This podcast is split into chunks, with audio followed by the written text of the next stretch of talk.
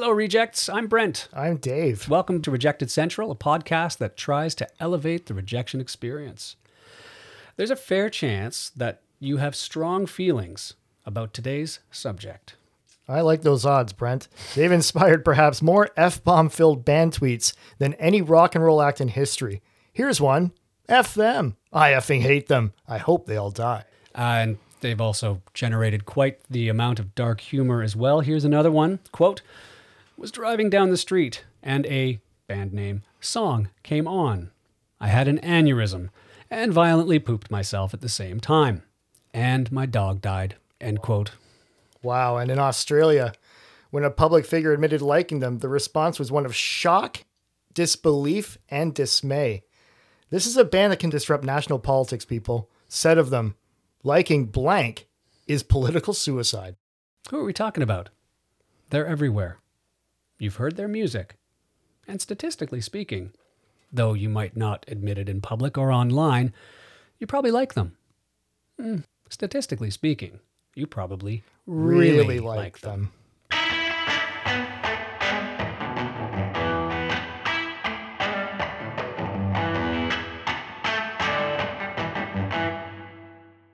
Today on Rejected Central, we're going to talk about one of the strangest rejections in the music industry the rejection of the Canadian mega band Nickelback. Uh-huh. Though they formed in 1995, it wasn't till 2002 that they got famous because of basically one song. And you can sing it with me, Dave. Ready? Ready? This is how you remind me of what I really am. Yep, that's the one. It was and is. If you have a look at Dave's phone, you will see that it is still a massive hit for him. Uh, Billboard number one in the US, chart topping a whole whackload of other countries. It uh, catapulted the band into superstardom, stratospheric. Absolutely. And it's not hard to understand why. How You Remind Me was the number one most played song on the US airways in the 2000s. Played, get this, Brent, 1.2 million times from its release in 2001 to the end of 2009. Well, and that doesn't even include the songs and the albums and the tours and the TV, the the online webisms that happened afterwards. Um, huge, massive. So why all the hate, or as we like to say here, why all the rejection?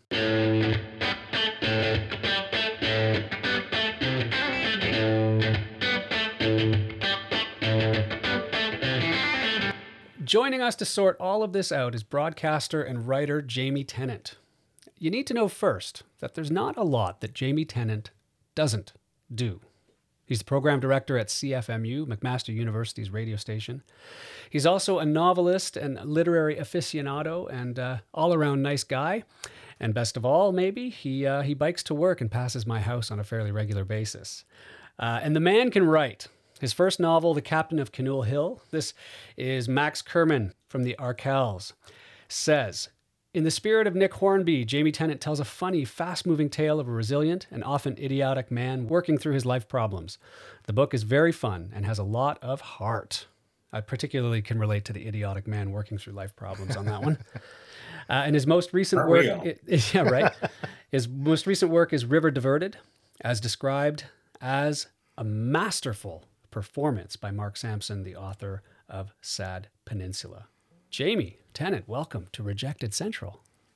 Wow, I feel the opposite of rejected right now after hearing that bio. It's uh thank you very much for that introduction. Well, essentially, we're doing this whole show so that Dave and I don't feel as rejected.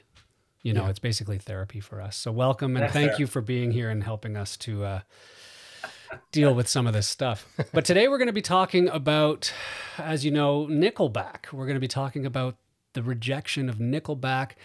And while I was setting up the show, it was kind of, I was thinking the rejection of Nickelback by the music industry, but I'm not sure that's as much the case as rejection by the public. So I think we're going to try and sort this out. So, Jamie, I'm going to put you on the spot. I'm going to try not to do that too often, but I'm going to put you on the spot right at the beginning and tell me a little bit about, I guess, your own relationship to this thing we call Nickelback.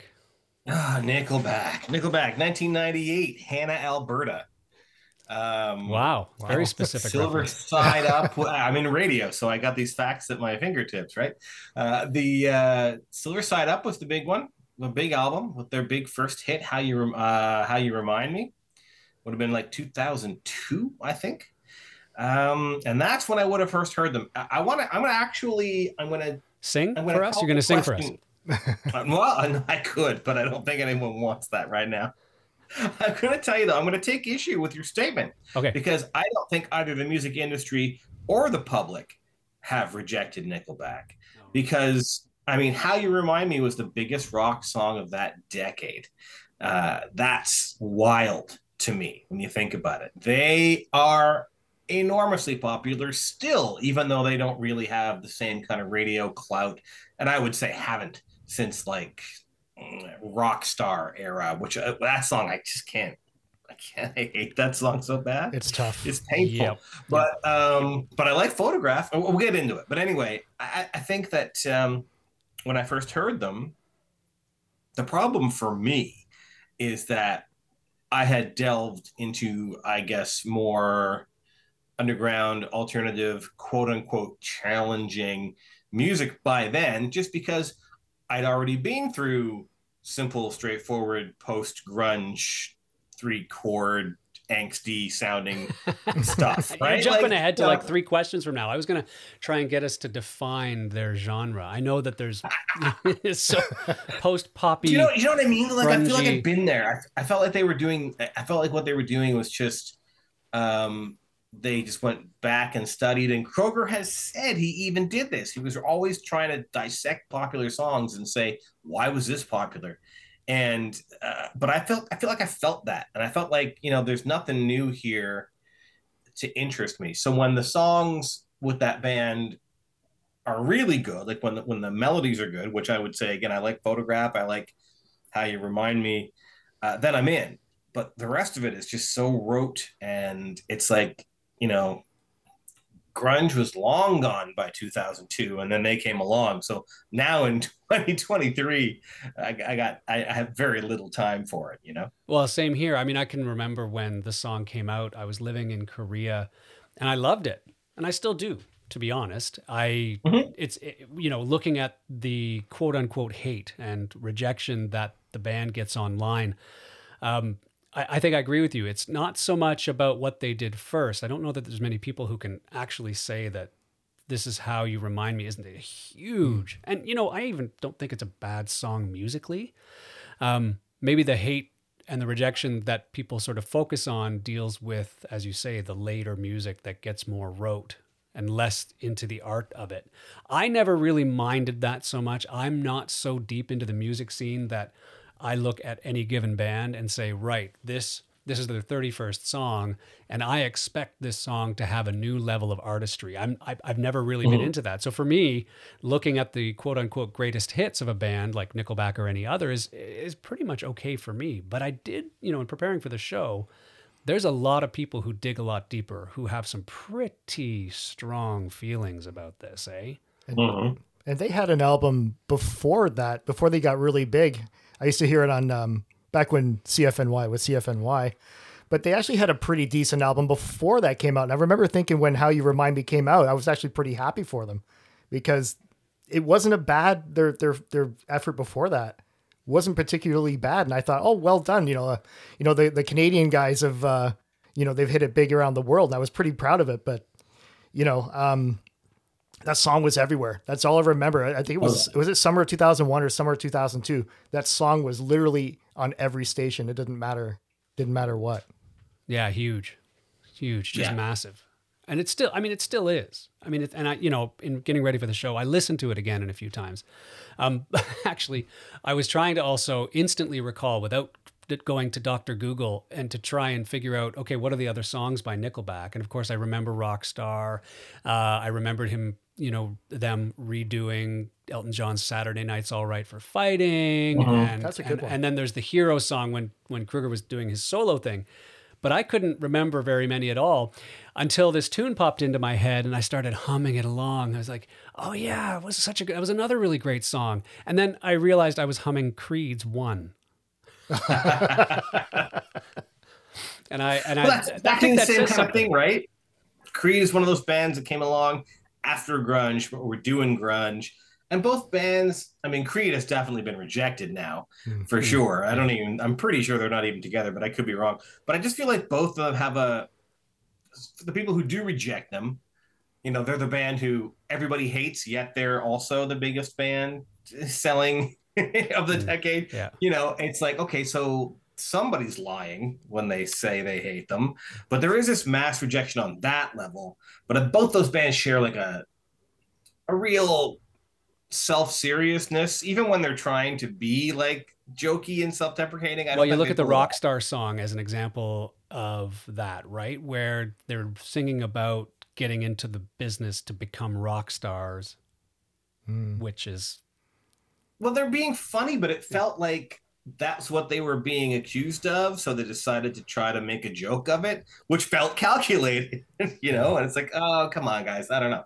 well, and they're certainly aware of their image, right? I mean, in in, in more recent years, when people have maybe we, maybe the it's more of a recent thing. We talk about the rejection or the hate that gets directed to them, but you look at the responses online. You know, when when when they tweet something, for example, or when somebody else tweets something back about them, they're really aware and they they know what's going on, and their responses they're definitely uh, what's the word I'm looking for? They're definitely curating a kind of response, right? They're poking fun at themselves, uh, recognizing that people are poking fun at them, too. You know, Yeah. Can't go wrong with self parody, I guess. Like self actualization, it worked for William Shatner, right? Once he, you know, he had he had his little um, reputation for being a terrible actor, but once he fed into that, he became insanely popular. And I think that's what Nickelback have done as well. You know, there's just like, well, we're gonna get criticized no matter how good our music is. Let's just let's just roll with it. And I'm sure their bank accounts and their and their uh, millions of real fans don't really yeah, really discern, right? I mean, how many how many sales for just that one song? Oh gosh. Did Can you Did you you did you have a stat for that, or was that the first album that you had, Dave? That the was- album that you, you were talking about. How many how many millions? Oh, it's um, it was played in the dec- in the 2000s. It was played 1.2 million times in U.S. radio. Well, that was before iTunes, That was before iTunes. so yeah. they weren't just getting micro cents on the penny, right? Yeah. Was and they were and at one time I believe it was. I think it's I think it's gone on to become the most played song in in radio history in American radio history now. whoa. That tells could you be. something. It was of the, of the decade it was in, for sure. But For yeah, sure. it could Yeah. still be, you know? yeah. Um, yeah, no, that first album, well, that album, the first big album with that song on it, sold almost like 200,000 copies out of the gate, like in the first week. hmm Yeah, I have to confess, I've never listened to the whole album. Same. Yeah. So I, I, you know, I just knew what was playing on the radio. So, all right, Jamie, on the spot again. Have you listened to the whole album, the first one? Well, the first big Uh, one. I don't think so, no. No. I don't Okay. think so. I've, I've listened to bits of it. I, I, I put on their first EP, which wasn't very good. I didn't think it didn't even the songwriting wasn't there yet, but it was their first, so whatever. Well, yeah, they're sure. not, they're I- not trying really hard to be super profound. I mean, I think you know, this is how you remind me might be in terms of the songs that I've been exposed to, might be one of the more songwritery Mhm. selections. The rest of them, again, and it goes back to how you define their music. Like, yes, post grunge, pop rock, uh, bubblegum metal. You know, to, to right? I mean, how do you do it? How do you do it? And I would say the lyrics reflect that too. And and one of the criticisms that I that I encountered this week was people responding to their changing of their musical style.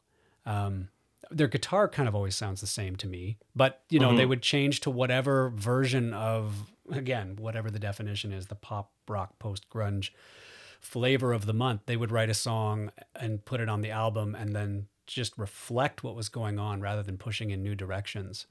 Um, again, Mhm. I, I I can hear it now, you know, Yeah. everything being crystal clear in retrospect. I don't One of the biggest criticisms, sorry, I didn't mean to cut you off, but That's okay. oh, is also No, their cut lyrics us off. too. Please. Their lyrics tend towards like kind of dumb, often misogynistic. What what was the the one line? The song starts with the line "I like your pants around your knees" or something like that. Oh, yeah. Oh my goodness, Yeah. I'd forgotten about it's that. kinda Yeah, like, thanks for the reminder. Figured you out. I think it's called Figured You Out. Right. Yeah. Yeah, yeah, that might be it. Yeah. But you know, they, they kind of have a douchey vibe already with the goatees and the you know, and and then they have lyrics like that too. It may again for certain types of people that makes them an easy target to reject. Yeah, that's a that's a sort of an 80s sensitivity song too, right? Done in the uh, 2000s, which doesn't necessarily fly, right?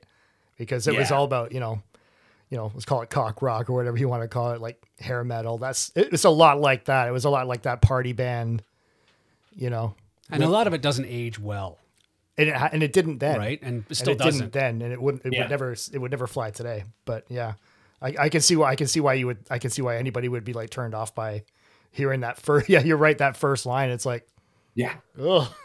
They better be trying to be ironic, you know, right? Which they weren't. No, no. no, no. I, I, I have to be. I have to say, I am impressed with how they've been responding to the response. Though people sort of criticizing their music, right? Like criticizing. I mean, take your pick of, of how that criticism works, but they're just they're just totally having fun with it. You know, uh, the Black Keys is it the guitarist said, you know, insulting in the middle of an insulting comment, offhandedly in an insulting way. He thought the biggest band in the world. You know, when you when the biggest band in the world is crap, and of course this is a safe for work podcast, so I'm summarizing the language there, but you know, Nickelback coming right back and saying, "Wow, yes, thanks for calling us the biggest band in the world." Yeah. Yeah, Yeah. Well, that's the thing. They always I mean, that's why it's, it, the rejection thing is funny because so many people loathe this band. But the truth is that if if they can let that roll off their backs, they have never any reason to feel rejected because they have millions of fans and and have been the biggest band in the world. I don't think they are now, but they certainly have been. No, I mean, I think the title belongs pretty firmly to Taylor Swift right now. Ooh, hot take. Are we? Well, I guess it depends if we want to say band or or performer or. True. yeah, Oasis will be always the, one of the hated bands. I feel, but Well, we'll have to do a show on the rejection. I, I guess it would have to be the anti-rejection of Taylor Swift because that's. uh Could that be a minefield show? oof, yeah. Get the Swifties. Dave, you said Oasis. Did you just say Oasis? Yeah, Did I hear that? I feel like people like the music. They just really hated the brothers. Oh, It and, is the, the and the drama, right? I mean, I was in Australia in '95 when Wonderwall, like that was just it just blew up while I was traveling through Australia in 1995. Thus, admitting my age, That's of okay. course. But you know, you. it, it it was just it was massive, and we loved it. We we could not hear it enough. Yep. And and to this day, I actually really love that song. It's one of the few songs that I can hear now, and not instantly cringe because I, it's quite a good song and their music mm-hmm. I, I really really enjoyed but you know in parallel with the whole gallagher drama going on Yep. you know and i don't think nickelback has any of that kind of drama do they i don't really I think- that's not something i, looked don't into so. I think the Nickelback. Other than Nickelback- Chad Kroeger mirroring Avril Lavigne. oh, Oh, there that we was- go that's yeah. right i was going to say they're canadian so maybe just too polite to get into Everybody hated that. nitty gritty but that's right they were married for what Yeah. two years minutes? three years Three two minutes, Yeah. but I wonder if uh, I wonder if Nickelback can just roll with it because they're you know very rich and rocketing through their middle age like the rest of us, and are just they they, they know who they are and that's what it is, right? Like I could I could probably see a lot of them being in therapy while they were younger. Just you know this un what do I unrealistic hate, not unrealistic. What's the word I'm looking for? i don't know Unsolicited okay you know all this unsolicited criticism like they're a rock band right like why why us and not, why not uh who were we talking about the other day brent uh foo fighters you know right they've got a similar formula acdc have a similar formula acdc's been playing the same song for 40 years now and there's no hate there That's true. Right? And, you know, lyrically, musically, groundbreaking, but at what point does the ground get, I don't know, I'm going to butcher a metaphor there. But we You get know, the gist as much as we love, she was a fast machine, she kept my motor clean. Mm-hmm. You know, how many times we can hear that and just, you know, our head starts we're still doing it Yeah. yeah. Well, you know, I think those who don't like those people who do not like a Nickelback, and there's a lot of them. I think there's a couple of re- uh, there's a few reasons. One is that they just kind of seem a little misogynist and douchey. Um, they were making music past its you know sell by date and in a very clinical, how do we make hit songs kind of way. It does feel like that. Yeah. Should never have mm-hmm. admitted to that in public, but he did. Yeah. And I feel like anything that's popular, there's going to be a total like reaction against it, right? Like you could talk about the rejection of the Backstreet Boys, except for the fact that, of course, they were huge. Yep. It was just, you know, they're the kind of band that I think was just polarizing.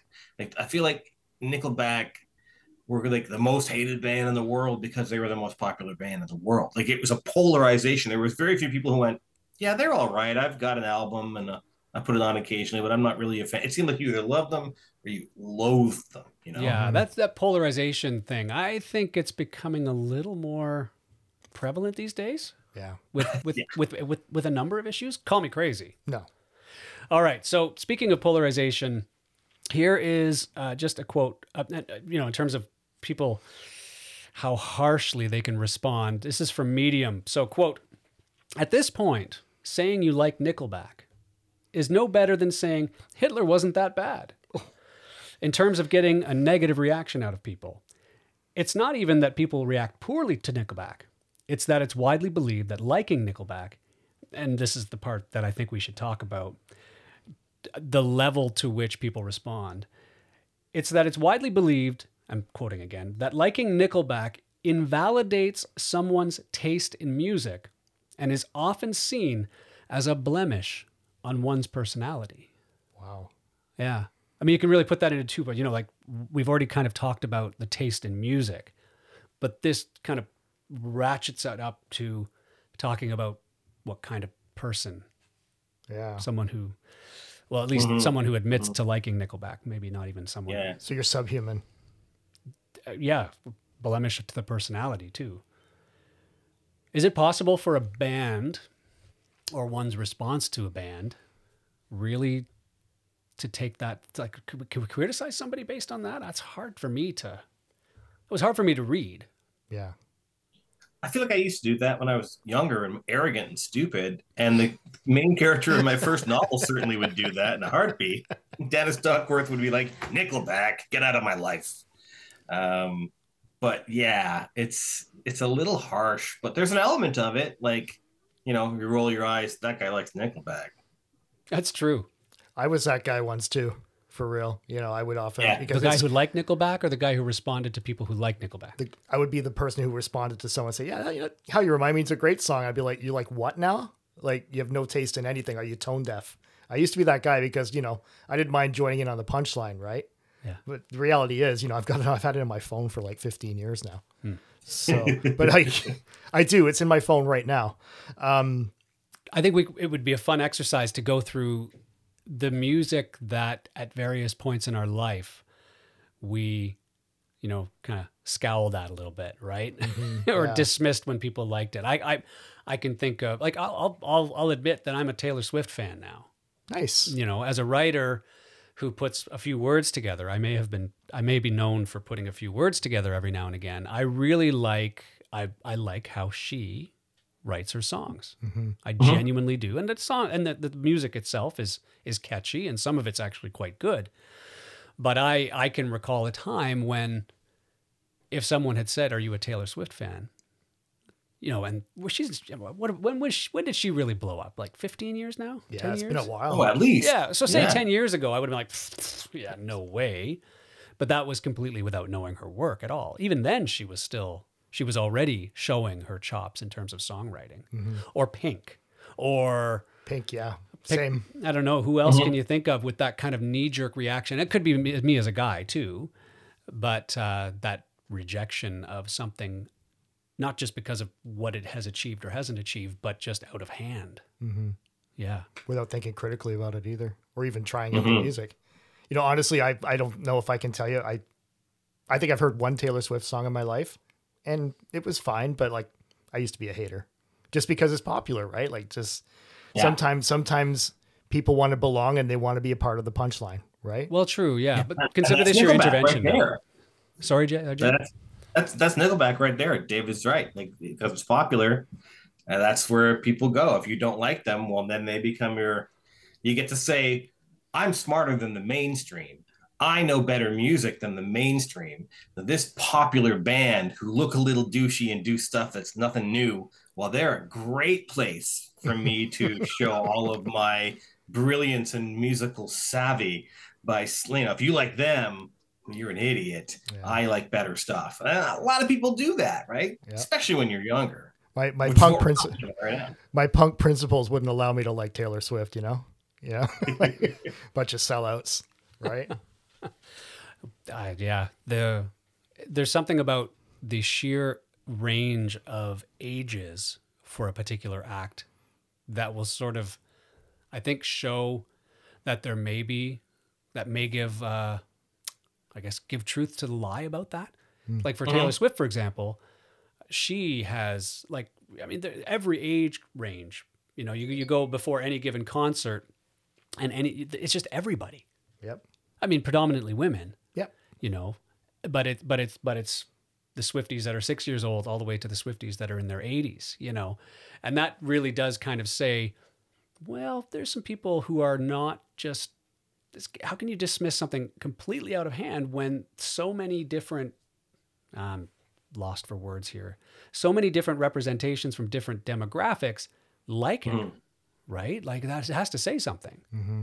yeah it's a very vocal yeah. minority i guess what nowadays no no like Never. when we're talking about yeah, yeah the vocal minority having the vocal the minority no. yeah because I guess because I guess half the world loves Nickelback because they sell 50 million albums, and I guess the other half is vocal that they don't. Well, chances yeah. are you really like Nickelback. Yeah. Right. I mean, yeah. regardless of the and, swearing you see on Twitter or Reddit. And I was that guy until I realized I had a few Nickelback songs on my phone. Right. So, mm-hmm. Yeah. Let me tell you, if you guys want to hear uh, really intense reaction to why do you think people don't like Nickelback, if you're on TikTok or if you can find it on YouTube, I'm not sure where it lives, but George Stroumboulopoulos, who I do not think is an enormous Nickelback fan, defended these guys with so much vitriol against the haters because he's more. He, I think. He, I think he dislikes the haters more than he likes the band. If Alan Cross also did a thing online as oh. well. I think he may have done an oh, episode. Yeah, I think so. I think he did very similar. He at least tried to present that balanced, saying, "Hold on, let's let's actually look at what's been achieved. You know, what what what has been done, what, what is loved, not only what yeah. is sold, but but like this, this is more than just something that you can direct hate sort of arbitrarily at for sure. I think that's good. This has been absolutely fantastic. Thanks, Jamie, for being here. Um, I I think we had some fun and explored some new ground. Dare we say it? yeah, it was fun, man. Thanks for inviting me along. Oh, it's our pleasure. Yeah, thank you.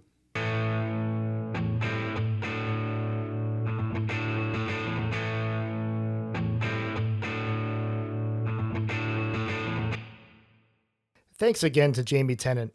Make sure to check out his work at www.jamietennant.ca and on the Google machine. Material for today's show was sourced from all over the interwebs, from questionable social media memes all the way to the hallowed pages of Medium and The New Yorker. Ooh. Can you think of any other bands or acts that have achieved the sort of reputation, notoriety that Nickelback has? If so, send us a note through social media or email us at rejectedcentral8 at gmail.com. And don't forget to subscribe wherever you get your podcasts. Thanks for listening, Rejects. See you next time.